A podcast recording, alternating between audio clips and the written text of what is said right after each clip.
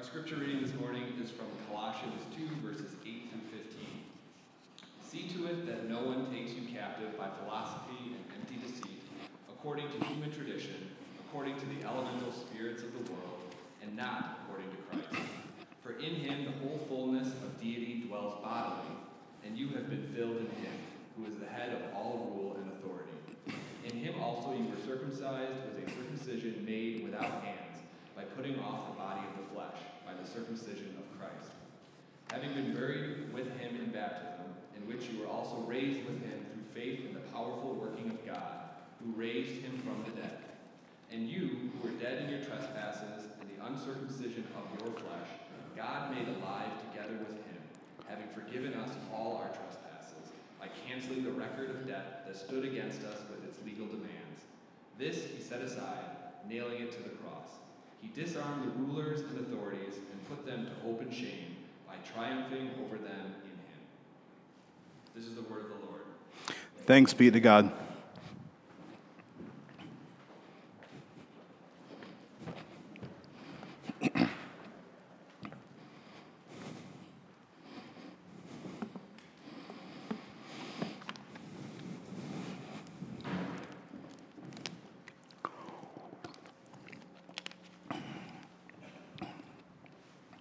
Well, again, so good to be with you.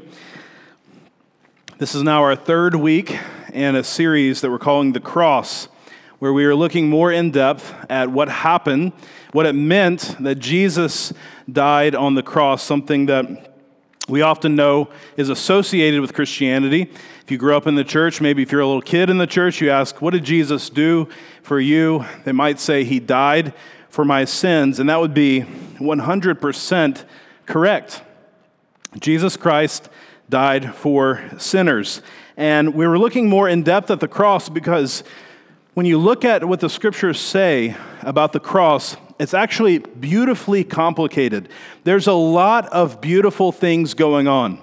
And it's an ugly event itself, but there's a lot of amazing things that, uh, that it reveals, that it shows, that it does.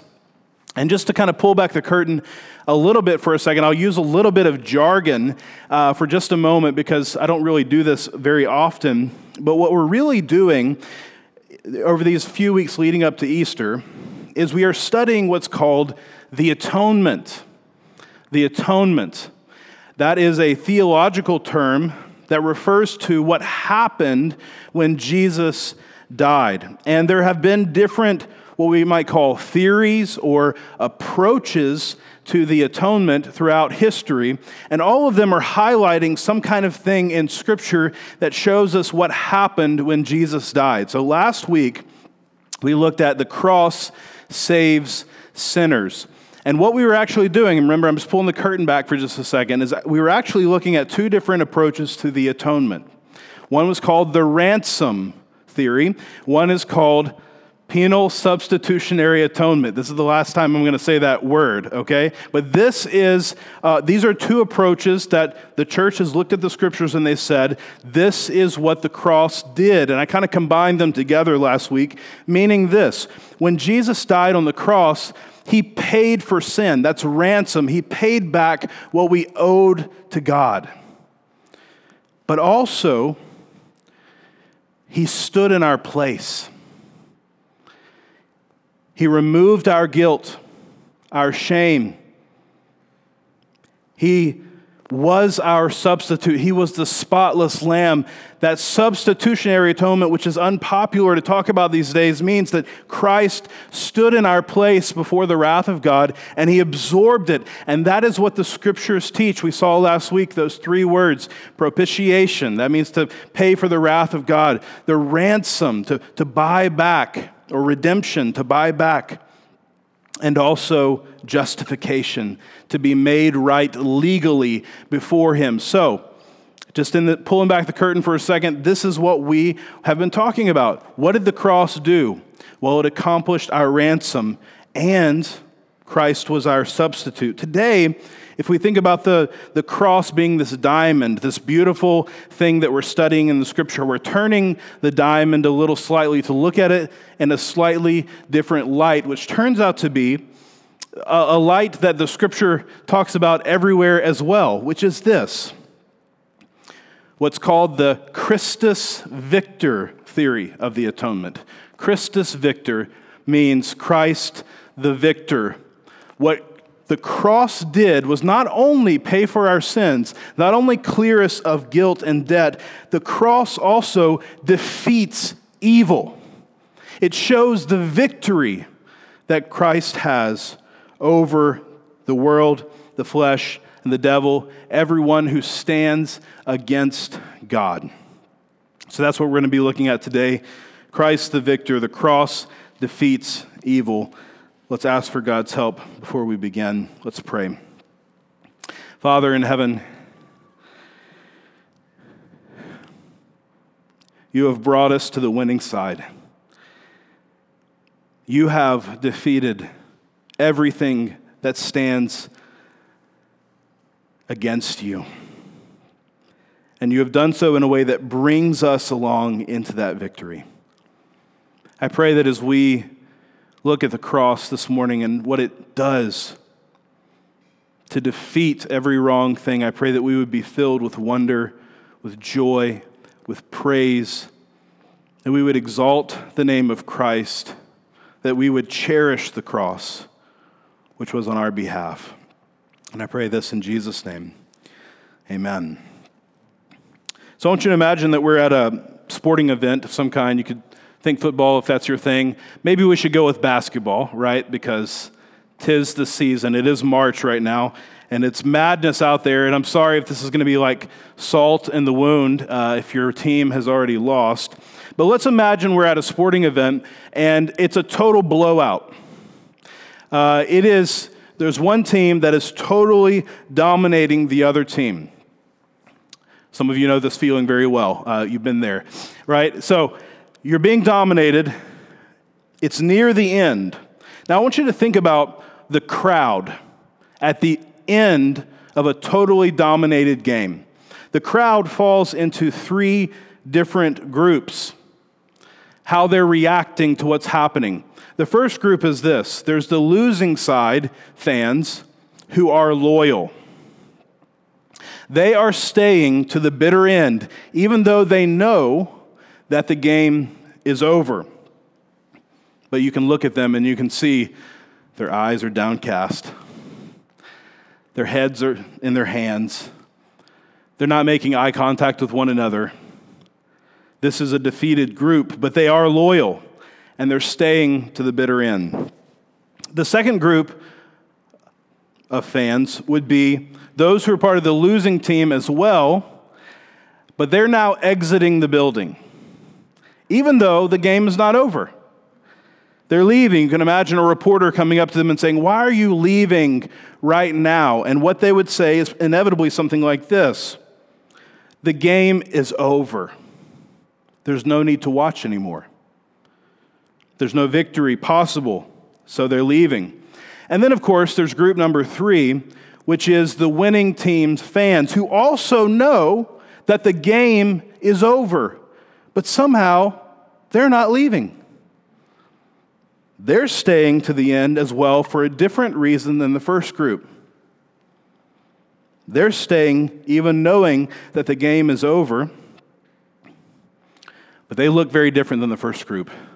They're dancing, they're high fiving, they're smiling, because it's a privilege to watch the victory play out.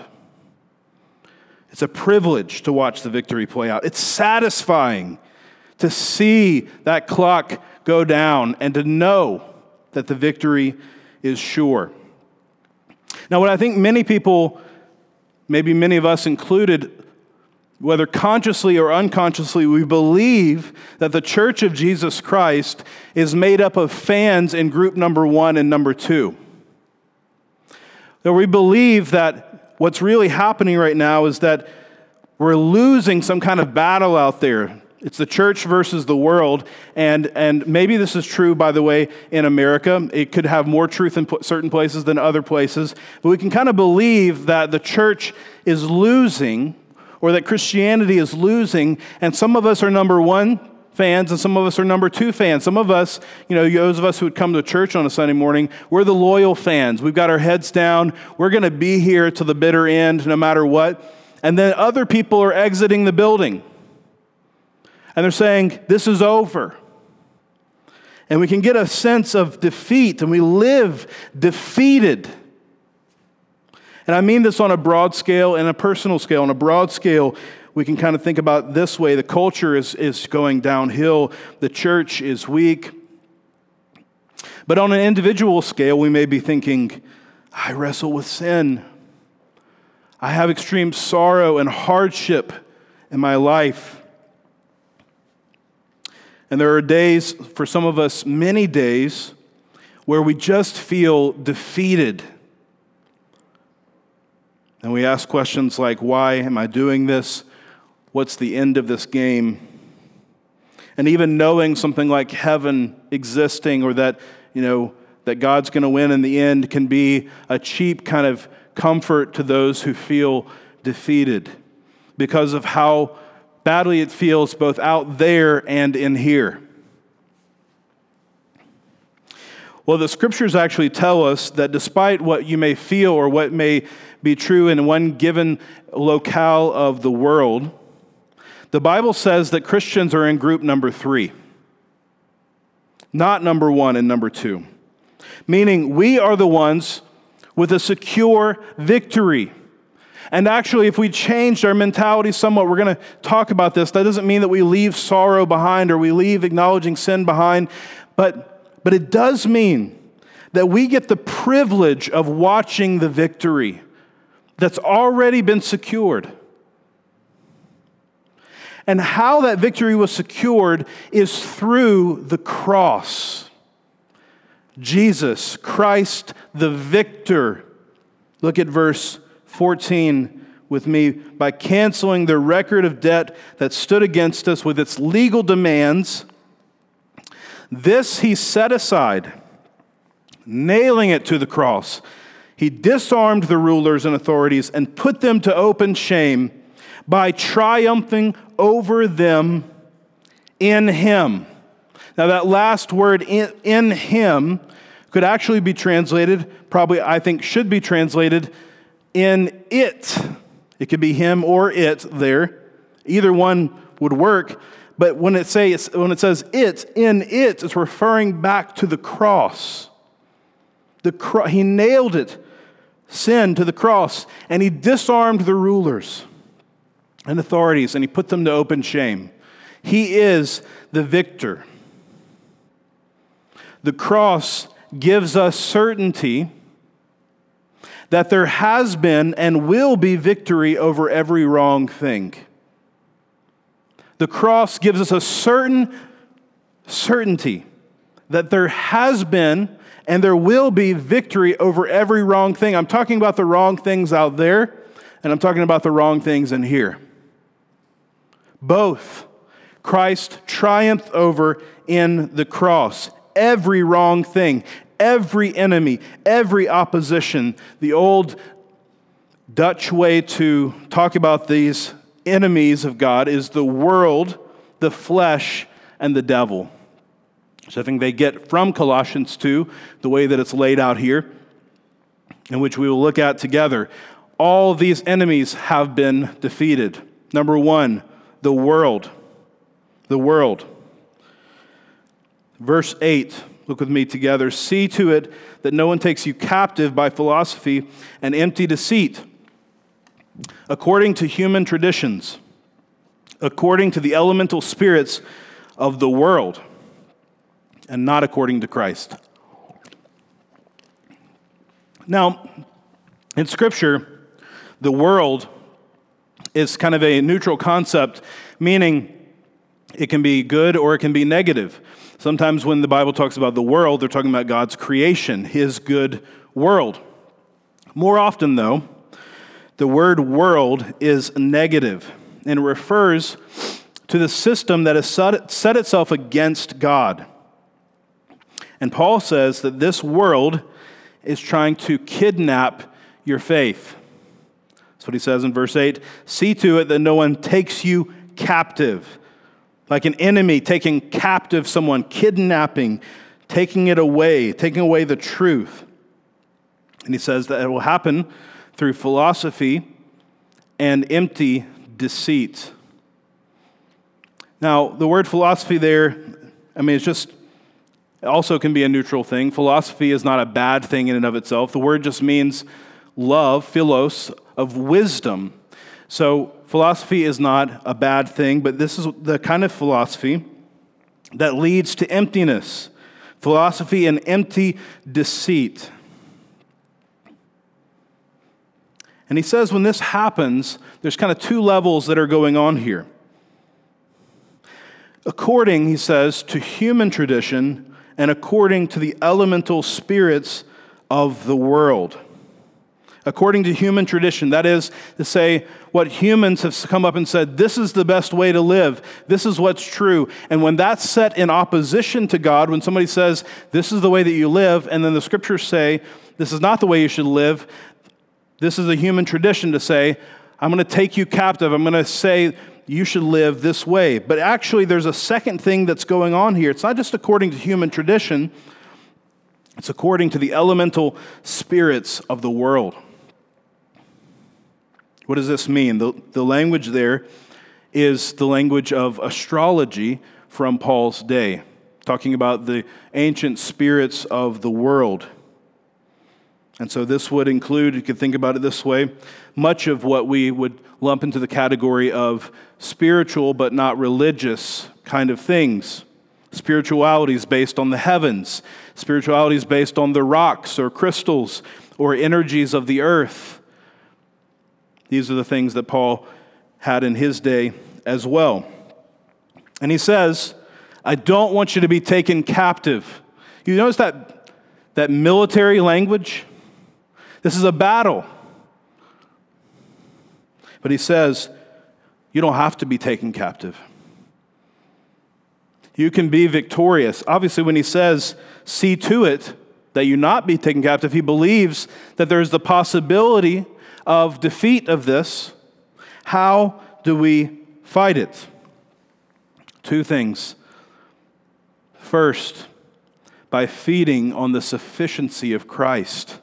See, that's where he goes next in verse 9. For, or because in him the whole fullness of deity dwells bodily, and you have been filled in him, who is the head, the rule of, a of all rule and authority.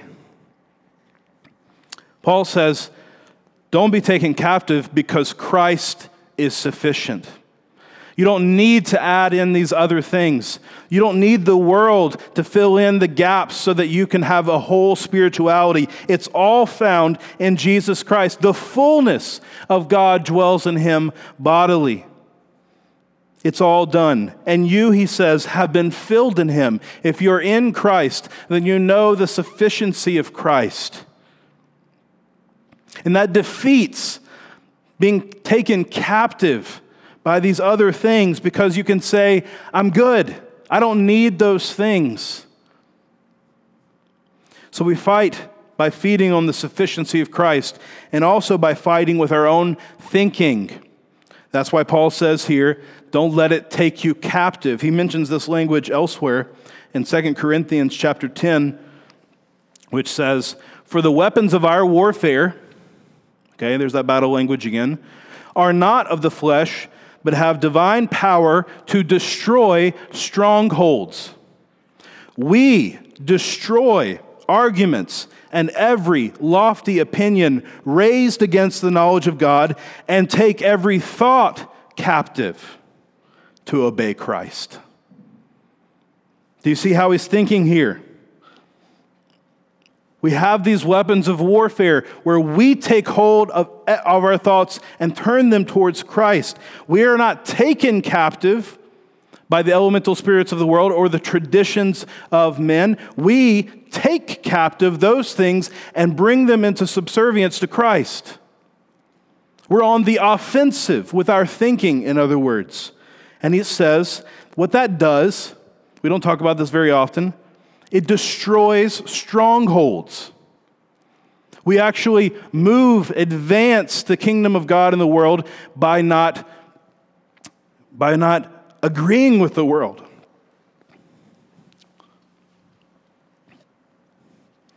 We aren't taken captive, we take captive.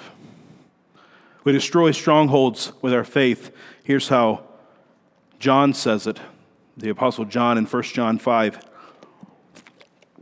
Everyone who's been born of God overcomes the world. And this is the victory that has overcome the world our faith. Our faith overcomes the world. There's victory there. The faith that we have in Jesus Christ overcomes the world. The world, the flesh. Look with me at these few verses, starting in verse 11. The flesh is the second enemy. In him also you were circumcised with a circumcision made without hands, by putting off the body of flesh by the circumcision of Christ, having been buried with him in baptism, in which you were uh, also raised with him through faith in the powerful working of God who raised him from the dead. And you who were dead in your trespasses and uncircumcision of your flesh, God made alive together with him, having forgiven us all our trespasses by canceling the record of debt that stood against us with its legal demands. This he set aside, nailing it to the cross. Now, that's a lot of information there about circumcision and uncircumcision. But what Paul is talking about here is the flesh. He uses that word a couple of times there the flesh. And some of us are defeated. We feel defeated. We feel like we're in group number one or group number two. We have our heads down, not because so much of what's happening out there in the world, but because of what's happening in here. Our own flesh defeats us. It makes us feel like we're far from God, makes us feel like we're wretched before Him. And Paul talks about this like this is something that was true that we were dead in the uncircumcision of our flesh. There's a lot going on here. Look at verse 13 with me, though. And you who were dead in your trespasses and the uncircumcision of your flesh. The, the gross image here is that you, had, you were dead flesh.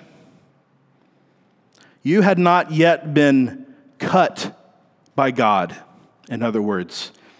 This takes this language of circumcision takes us back to the old covenant. Genesis 15, Genesis 17, Abraham cut a covenant with God. When we say God, when he says, it says in Scripture, God made a covenant with Abraham, the word there is actually he cut a covenant.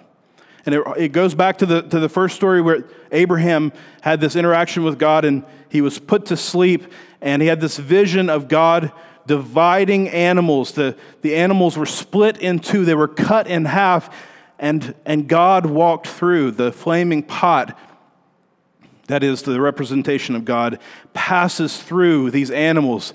This death to show Abraham, I'm going to keep my covenant, or let me be like these animals who have been divided. That's, that's the whole, it's gross, I know, but that's the idea behind a covenant. Covenants are cut, and then what God told Abraham to do is to cut himself, to give a mark on his body that you have been cut into God's promises, that is, circumcision. This mark marked Abraham, his son Isaac, and everyone afterwards, and anyone who would want to come into the covenant of God, into the family of God, must have been circumcised. If you wanted to be part of Israel, you needed to be circumcised.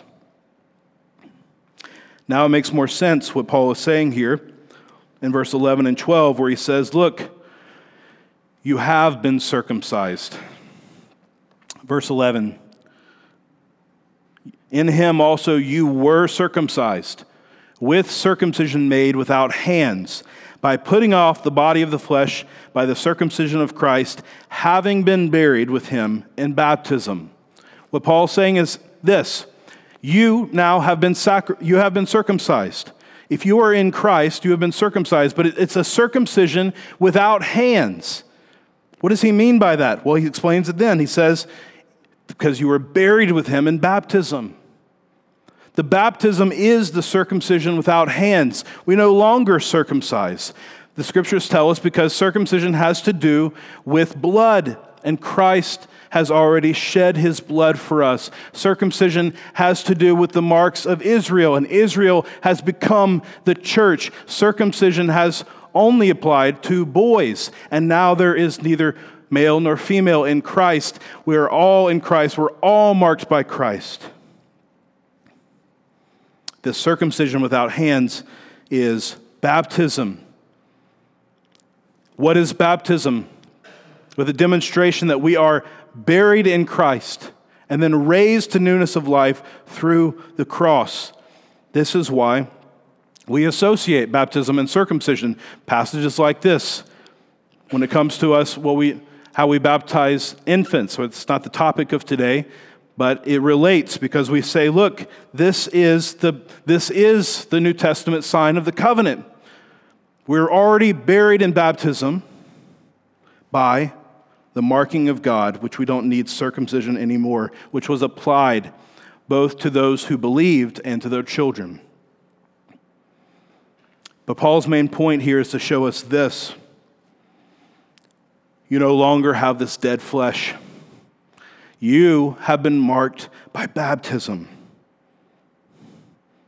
Your body, your dead body, this is the graphic language he uses. The deadness of your flesh has been nailed to the cross. It's dead. The dead things are dead. It no longer clings to you. It's already died. And so there is victory, not just over the world and the elemental spirits of the world, the things that want to take us captive, but there's victory over the flesh, over us when we've walked away from God. And just to speak to those of you who are struggling with sin right now and you are weighed down by it, you feel defeated, and you want to be free and you want to have a righteous life, but you feel like every time you get a little bit of traction, then you lose your progress, and it feels like this terrible cycle, and your, your thinking may, may sound something like this. If I'm defeated enough, if I'm sad enough, if I make myself worthless enough, perhaps God will look at me and He will say, Good at least she knows how bad she is. At least he knows how worthless of a worm he is. And we think maybe if, I'm, if I do that enough, I'll feel badly enough for sin that I won't sin anymore. This won't work. Why? Because what you're trying to do is to pay for your sins through your own sadness, through your own defeat. You are trying to atone by feeling badly. The strategy will only lead you down. It will not give you any sense of victory. We need a new strategy. What is the strategy? Wash your face, stand up straight, and put all of your attention on the victory of Christ. All of your attention on Him. The problem sometimes when we focus on our flesh is that we, we keep our heads down and we look only at ourselves and, and we don't have any hope there. That's why we said, we did it earlier. We confess our sins and we hear God's assurance of His grace, assurance of pardon. There's a little phrase that we use right before we do the assurance of pardon. Maybe you remember it, maybe it's just become part of the background, but we say, Lift up your heads and hear the good news of the gospel or lift up your heads and hear this assurance of God's grace. It's we're saying, enough of that. of course, it's important to acknowledge your sin. The Bible says that we need to have a godly sorrow over sin. It's okay to feel badly about sin. That's, that's a good thing. The problem is the fixation, the focus on it, and the believing that that's where life is found is just by seeing how bad it is. We, we do acknowledge sin, but then we lift up our heads because our focus doesn't need to be down here. Our focus is on Christ. He's the one who de- deliver, delivers us from sin. And so, what do we do? We delight in Him. We look at the scriptures cherishing Him. We wonder at Him. I don't know where to start, you say. We start with this passage. When you're feeling defeated, you can go straight to verse 14 and say, The record of debt has been canceled against me. And if I believe that I can overcome, if, if I believe that this sin is worse than what Christ can cover for, then I believe that I've outdone His grace. But he has already said the legal demands are gone. There's no more condemnation. He has nailed it to the cross. Is what, we sing about, and it is well with my soul. My sin, oh, the bliss of this glorious thought. My sin, not in part, but in whole, is nailed to the cross, and I bear it no more. Praise the Lord. Praise the Lord, oh my soul. This is the strategy. Getting our eyes off of ourselves and onto Christ. Whatever you can do to focus on the victory of Christ. You can go to Romans chapter 8 and try to spend the whole week, your whole lifetime, trying to comprehend Romans 8 which tells us that whatever gets thrown at us, whether it's distress or famine or spiritual weakness or the spiritual powers that are set against us, it doesn't matter. There is no condemnation for those who are in Christ Jesus. In fact, there is the opposite. There is victory, there is conquering. Through this, we are more than conquerors through him who loved us, Jesus Christ. There is no atonement. There's no forgiveness. There is no atonement in your defeat. There is only atonement in Christ's victory. Put all your attention there. The world, the flesh. Finally, the devil. Look at me at verse 15. He disarmed the rulers and authorities and put them to open shame by triumphing over them in him or in it. When I say the devil here, I'm talking about all of the spiritual powers of this world who have set themselves against God. The devil being the chief enemy. The Bible is clear that there is a cosmic battle going on all the time. There is the realm of the seen, and there is the realm of the unseen. In the unseen realm, there are spiritual battles, and it's God versus his enemies. Is it close? It's not close at all. These forces, even though they're battling, are not equal and opposite. They are unequal and opposite.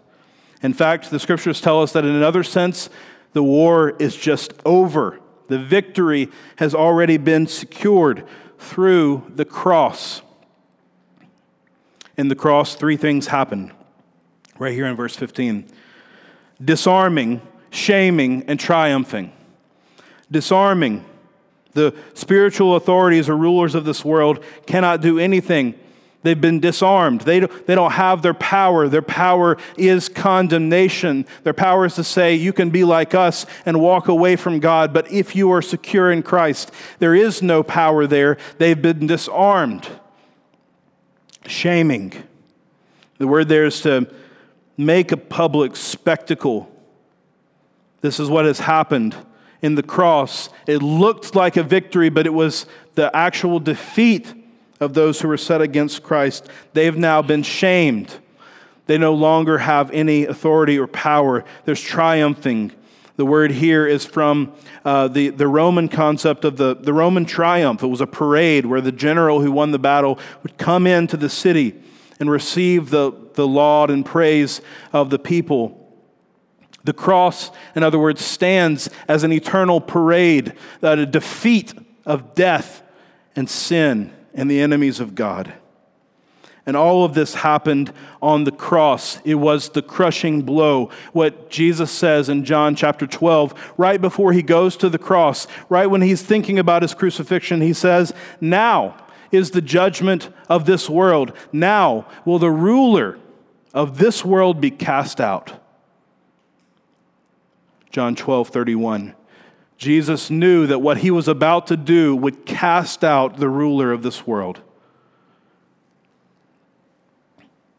We should expect nothing less. This is the culmination of the story that we've been promised in Genesis chapter 3 where we're told that this will play out this way Genesis 3:15 I will put enmity between you and the woman and between your offspring and her offspring he shall bruise your head and you shall bruise his heel he says to the snake the serpent of old which the bible says is the devil.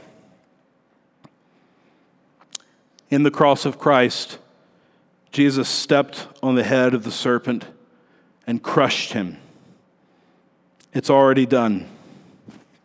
What we've said is this the cross gives us certainty that there has been and will be victory over every wrong thing. And you say, how is Satan's head crushed? I still feel like he's pretty active. I still feel like there's a lot of evil in this world. And what do you mean? Has been and will be. Is it has been or is it will be? The answer is both. It's already done, and yet it will be done. Here's how I was thinking about that this week. You know, when you watch, I don't know if you do watch professional chess. I don't really, but I've seen some matches. There's that moment sometimes, maybe even early in the game, where one person recognizes the victory of the other. You ever seen this? There are a few moves in, and the person stands up and offers their hand. Congratulations, you won. The person who's been defeated does that. Why? Why do they do that? Because they've seen enough. They've seen the strategy of the other person. They've seen that they've already made the wrong move. And they know that this other person is smart enough to play out that strategy. And so they say, instead of, it's an honoring thing to stand up and say, I, You've already defeated me. We don't have to play this out anymore. They don't even finish the game. What we are living in right now is a chess match that is already finished. But it's still playing out. God on one side, and all flesh, the world, the devil, every enemy set against him on the other, all who oppose him. But God has already done the final move. It's checkmate already. It's just a matter of the moves that remain on the board.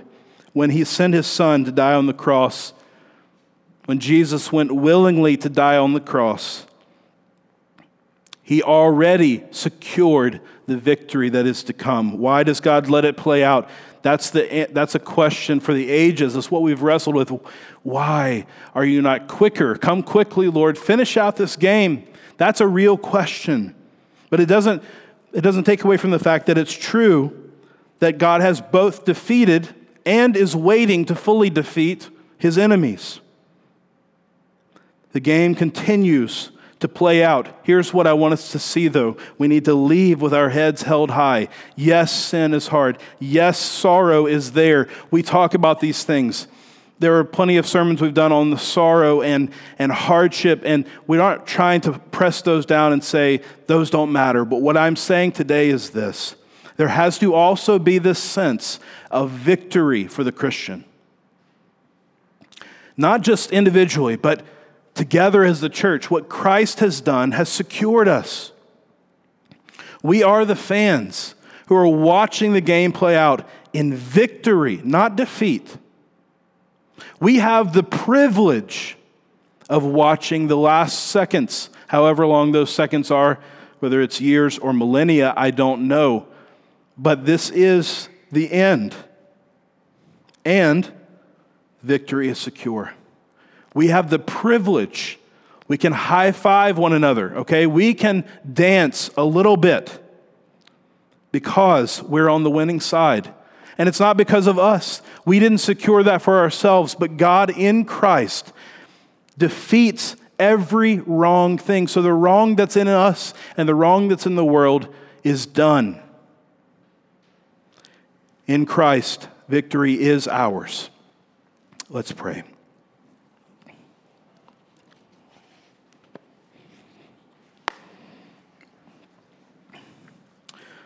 Pray for the many of us, Lord, who are living defeated, which is a common, very real temptation. For any of us to believe that it's basically over. And I pray that you would give us the ability to lift up our heads, that we would actually find delight in triumph, that Christ has already and will certainly in the future fully and finally defeat everything that stands against him. You are the victor, and you have brought us along in victory. Thank you that we have a part in this. Thank you that we have a part in you. As we come to your table this morning, fill us with yourself. I pray that what Colossians 2 says, that, that you, or the fullness of God, dwells bodily, would be our reality too as we take you into our flesh, our bodies, that we would find the fullness and sufficiency of Christ this morning above every other thing that would take us captive. I pray this in Jesus' name. Amen.